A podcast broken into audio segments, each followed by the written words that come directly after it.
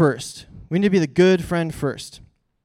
You can't just live your life expecting for the the good people to always be the ones that you're around.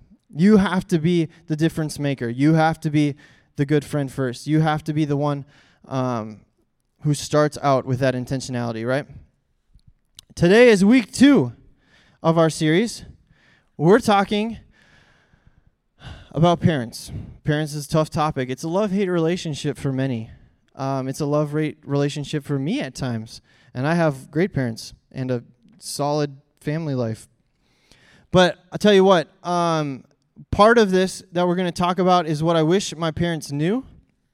And we'll do a, a fun little activity at the end that will hopefully uh, help us all to just get a little bit of a weight off our chest.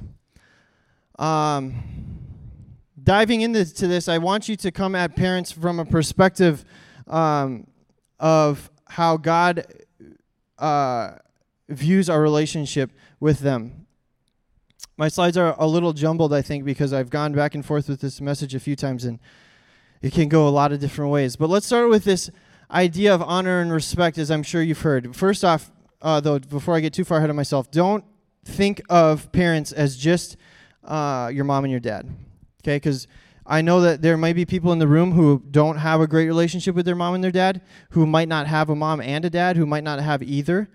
Um, so think of parents in a few different ways. It could be someone in authority in your life that you view as your your guardian, your counselor, your mentor, and it could um, it could be someone who you've you've stepped into their life as like an adopted child, right? So there's a lot of different ways that you can view parents and just try to keep an open mind as we walk through this and I'll do my best to look at it from multiple angles and not just uh, the generic nuclear family. Um, first off, honor and respect. You've probably heard the Bible verse that says, honor your father and mother. For sure. Good thing. What does that mean? Um, it's not always that simple to just honor your father and mother. Um, it, that's pulls out of the Old Testament and when Moses came down from the mountain with his tablets of the Ten Commandments that he gave him, that he gave uh, the Israelites, with this idea that uh, the Israelites would would do the right thing, that they would always treat their kids the right way, that they would always teach them the right things to do, that they would tell them what is the good, pleasing, and perfect will of God.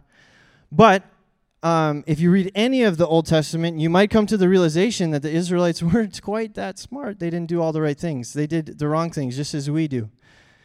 They stepped away from holiness, they stepped away from God, and so we're left with this broken divide of what honor and respect can look like in our culture when parents don't love Jesus, when parents don't follow God, when parents don't speak God's will into your life. But we can honor and respect those in authority over us only through the Holy Spirit. Because ultimately, whether you have perfect parents or not, and I would say that my parents, um, despite not being perfect, um, many people might look at my upbringing and my family life as quote unquote perfect, but I still need the Holy Spirit to show honor and respect towards them because they have hurt me in ways that they might not understand. There are things that I wish they knew about me that they've never asked or I've never told them. And then the last point on that list there is that it's not easy. So, as we walk through this message on honor, as we walk through this message on obedience and what's pleasing to God and how we live in wisdom and favor with God, I don't expect any of you to feel like, oh, yeah, I got that. It's easy. I expect a lot of you to be like, wow, this is a process and it's really hard. Loving God and loving other people, especially when you're there when they are your family, is like blah, so difficult.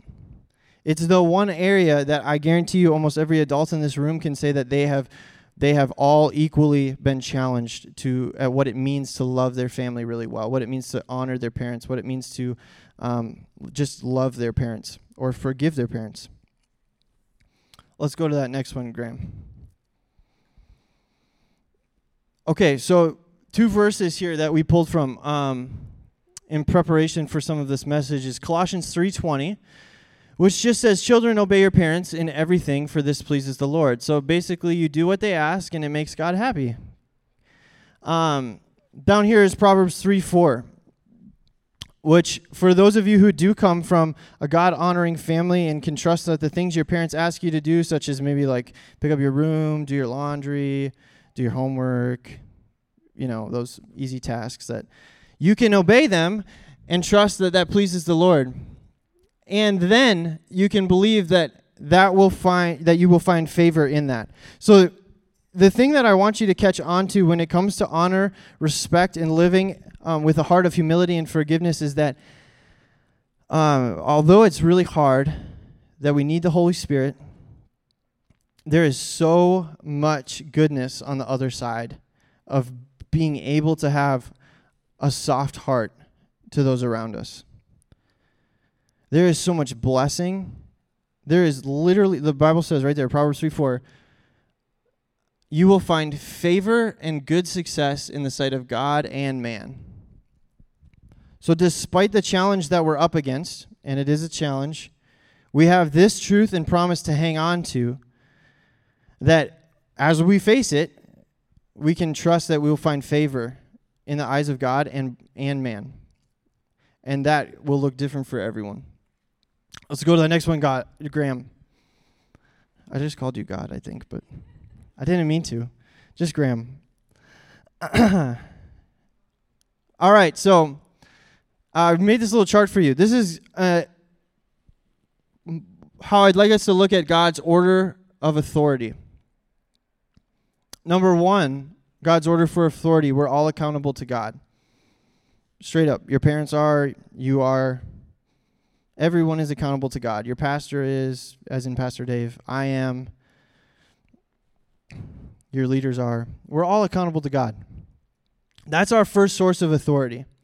And so everything that comes following that needs to come with that in mind that what I'm doing needs to be honoring to God. How I respond needs to be honoring to God. Whether or not I forgive, I need to be coming at it with the intention that I honor God with my actions, what I do with my heart, and with my mind, all the things that I'm thinking in these situations with grace. Secondly, is our parents with the arrow intentionally because I think that there's a flip flop that can happen here. If you come from a family that doesn't maybe look normal and or come from a family that doesn't believe in Jesus and you believe in Jesus, that you fully walk in the truth that he died on the cross to save you from your sins and that you want to get to know him better, you get to experience this flip flop of spiritual fathers and mothers. And that specifically comes from a passage in 1 Corinthians 14 um, that we'll get to in just a minute, where uh, the Apostle Paul, who wrote the book of Romans and Acts, the ones that we learned a lot about here in this past semester, fathered individual believers and called them his sons. It's like a mentor in, in the faith. It's like um, Pastor Dave speaks into my life from time to time, shares with me different things and different ways that I can grow, that I can learn. He's, in a way, a spiritual father to me. Does that make sense? So you might have like your biological parents, your adopted parents, but then we have opportunities for spiritual fathers and mothers around us. And for many of you, this could look just like your youth leader. Look at you have Joe and Jason sitting right next to each other. Perfect example. Jason can be a spiritual father towards Joe despite the fact that his dad's in the same room and totally loves Jesus.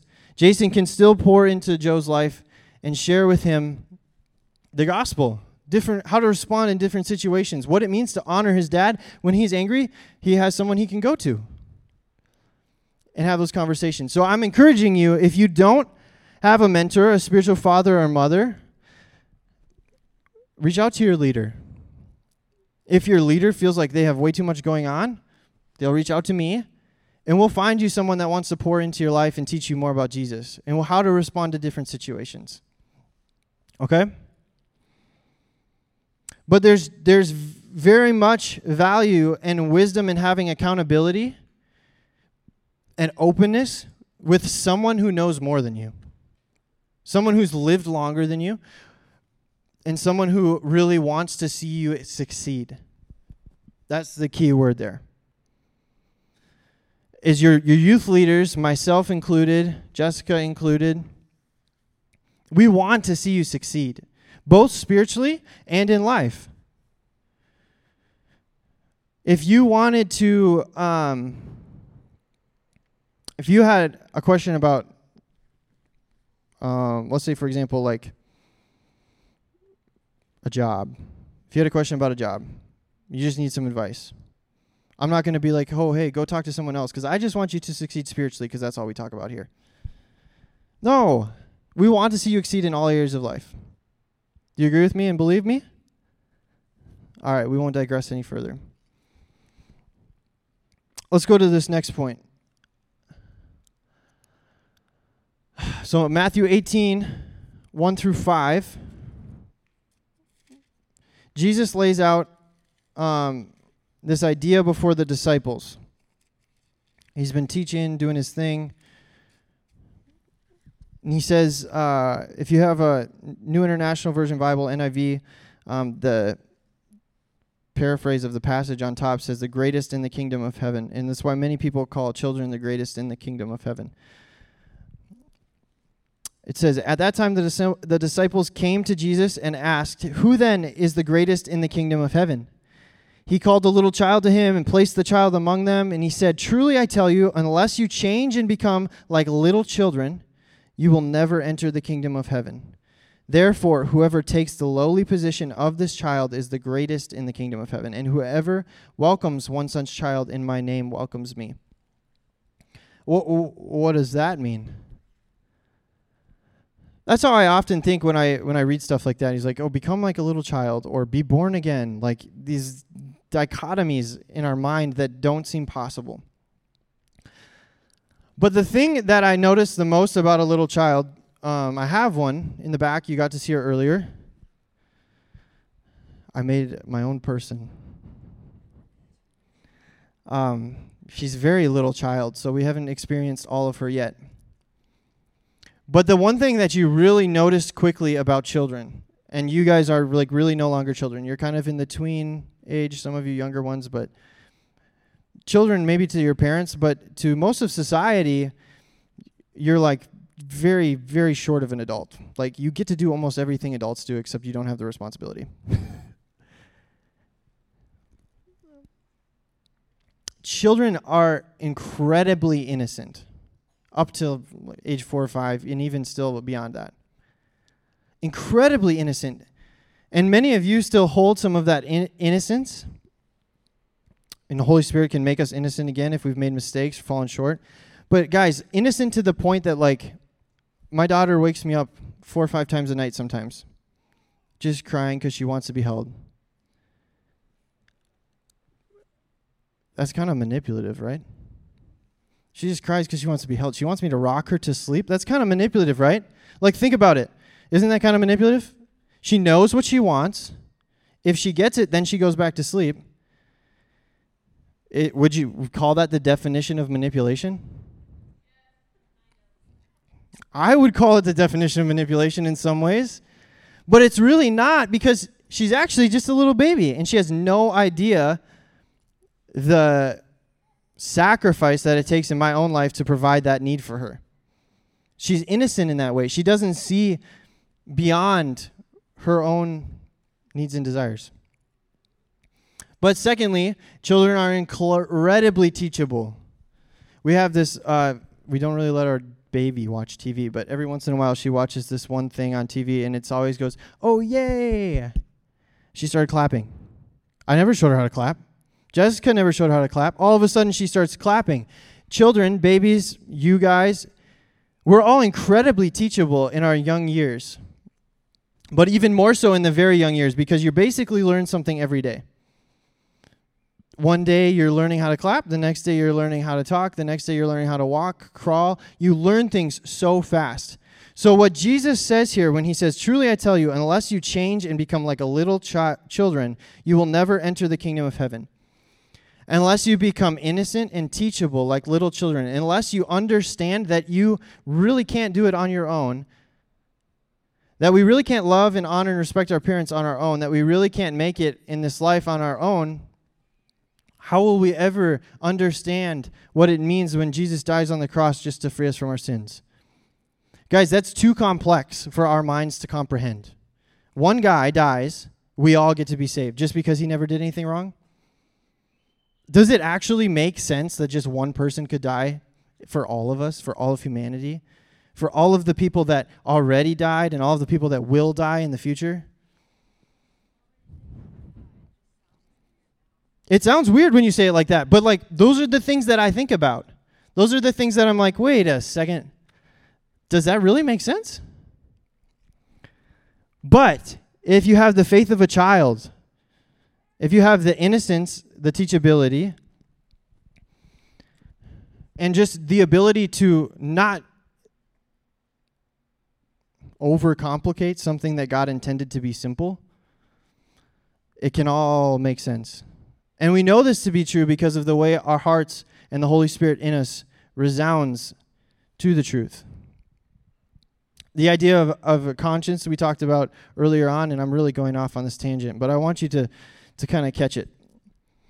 The idea of the conscience or the Holy Spirit that lives inside of you really helps to negate whether something's true or false.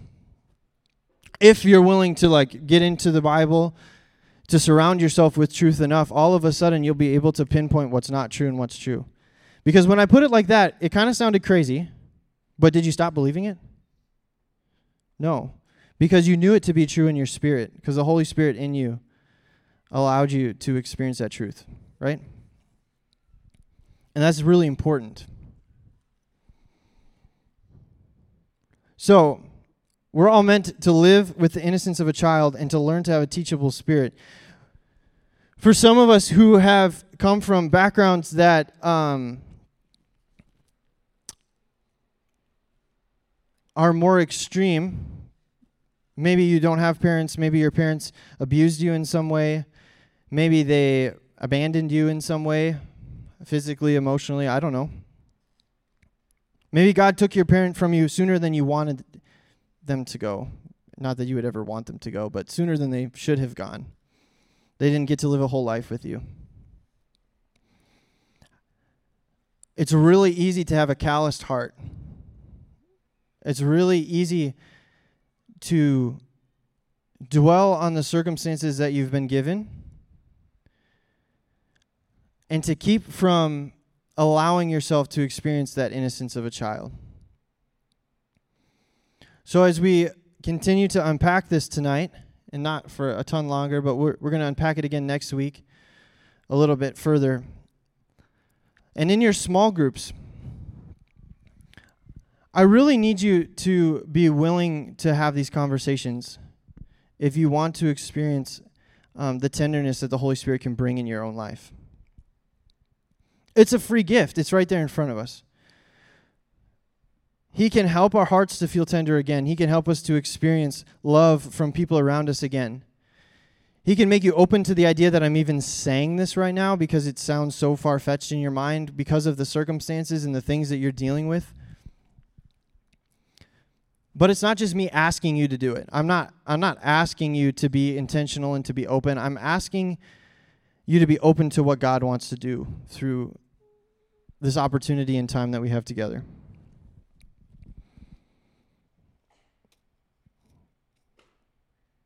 Graham, you can slide over to that next one. So, I want to do a little bit of. Uh, I want you to trust me, I guess, is what I want you to do. Kind of like, oh, how did he get to this point? Yeah, I know. It's fell in there. Let me let me tie the two together for you. Becoming like a child takes intentional faith.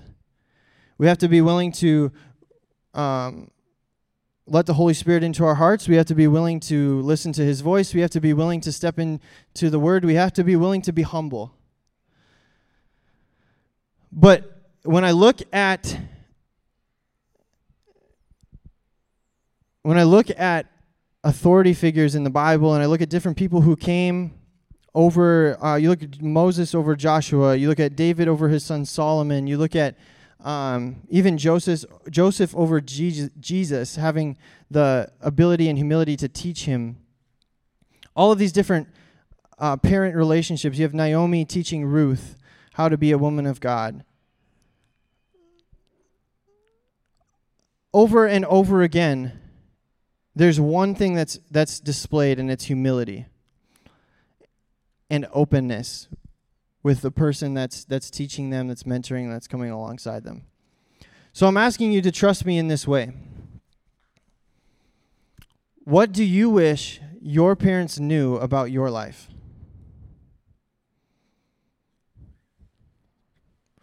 Let's give you I'll give you an example. Um I really wish that I would have spent more one-on-one time with my parents. And I would never tell them that because I think they've sacrificed so much already. Maybe you were abused by a friend and you wish you could tell someone about it, whether that be your biological parents, a spiritual parent. Maybe you were maybe you, maybe you stole something that your parents never knew about. Maybe you cheated on a test. I don't really know. It's kind of different for every one of us. And you can go as deep as you want or as chill as you want.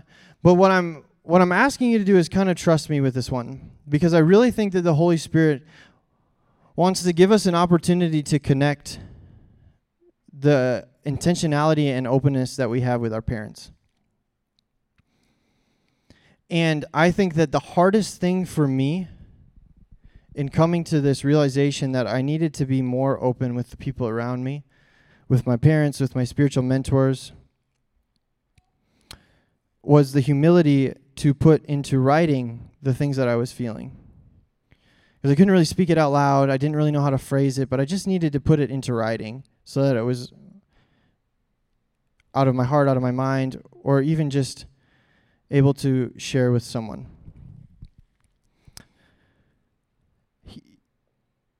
This openness that we can experience offers a lot of growth. But the humility that it takes you to admit where you're at or to share something that you know might hurt the other person or challenge you to grow or put tension within a relationship. Humility is always our greatest asset as believers. Humility is always our greatest asset as we seek to find common ground with one another, with our parents, with our spiritual and authority figures, whatever it is. Humility kind of just brings it all back. So, I'm asking you to be humble, right? Um, and I'm asking you to try this with me, okay? I think that there's an opportunity to experience some freedom both in our small group discussion, but also just by by doing this really quick. Can I have a couple leaders help me?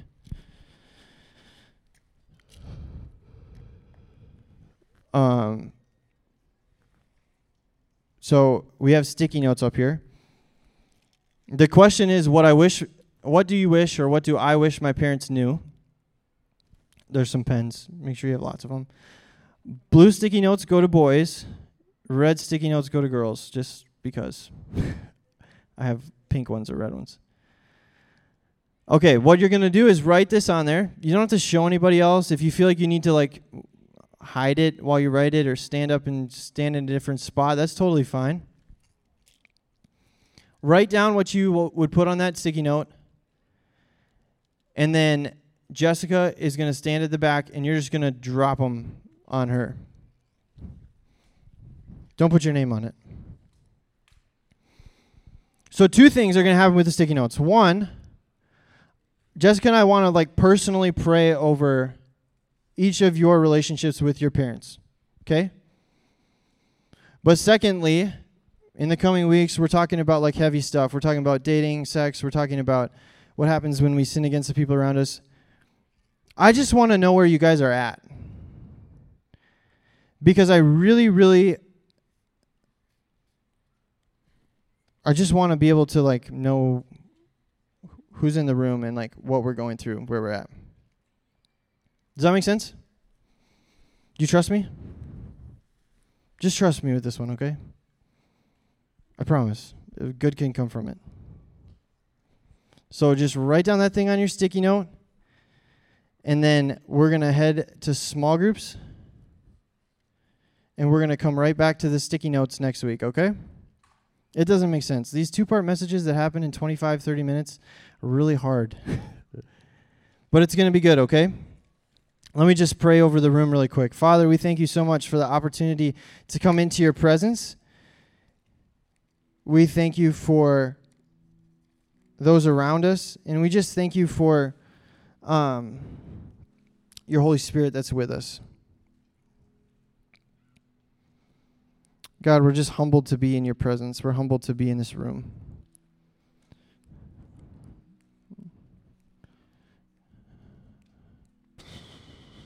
We love you, Jesus. Let me just say um, one more thing. As I'm praying, I'm just getting a little more clarity onto uh, this. For those of you who have been um, hurt by your parents, abused by your parents, physically, emotionally, whatever, this is maybe like easy to check out and not really hear.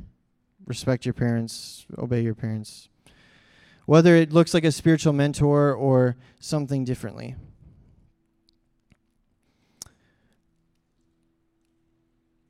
To in order to to receive that favor and that blessing, it doesn't just mean that you have to have good parents and obey the things they say. It's it's our the attitude of our heart what I was talking about having a soft heart, being willing to have humility. It's the attitude of forgiveness, of gratitude. I was talking to my wife before um, we came up here, and she has a much more dynamic family than I did. And honestly, it's really easy for the enemy to allow hate to live in your heart and in your mind for a long time towards your parents, towards your family. But we have to come to a place where we're willing to forgive them for the things that they may have done to us. And you don't have to to love to be around them. You don't have to love that that they were in your life instead of someone else. You just have to be willing to be grateful that your mom, that your dad that they loved you enough in the in the season that you were being born that they kept you because the reality is, for a lot of kids out there, they didn't even get to like breathe because their parent decided that they weren't worth it before they were even born. So even if it just takes the gratitude to know that your parent kept you in this world, that gave you the chance to breathe, that gave you the chance to hear about Jesus tonight, that could maybe just be the gratefulness the thankfulness, and just a way that you can honor them in your mind, even just tonight. But I'm going to let you guys go to small groups. I really don't want to keep you any longer. Um, so thank you for doing that sticky note challenge. Um, and Jessica's going to grab those, and I promise we're going to come right back to them. It'll make so much sense next week, so don't miss out. Thank you, guys.